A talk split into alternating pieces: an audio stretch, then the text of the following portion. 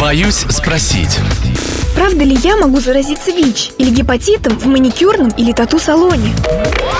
Отвечает врач-инфекционист Олеся Куракина, медицинский блогер.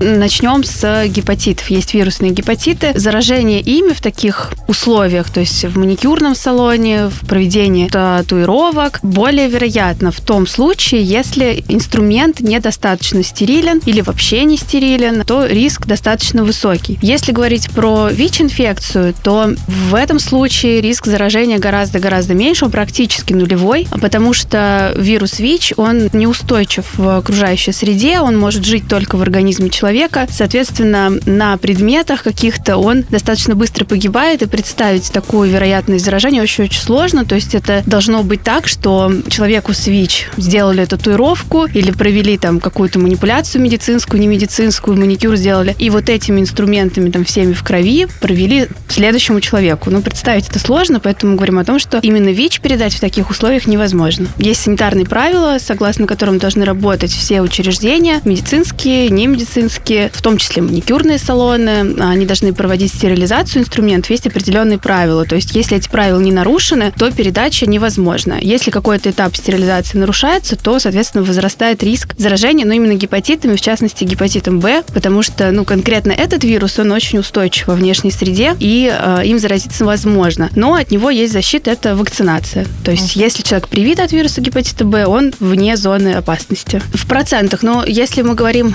про ВИЧ-инфекцию, инфекцию, то риск заражения зависит от того, какой контакт. Ну, в целом, можно сказать, что от ноль целых ноль пять сотых процента до где-то ноль целых три сотых процента. ВИЧ-инфекция на последнем месте. На первом месте гепатит Б, на втором месте гепатит С. И на третьем только ВИЧ-инфекция.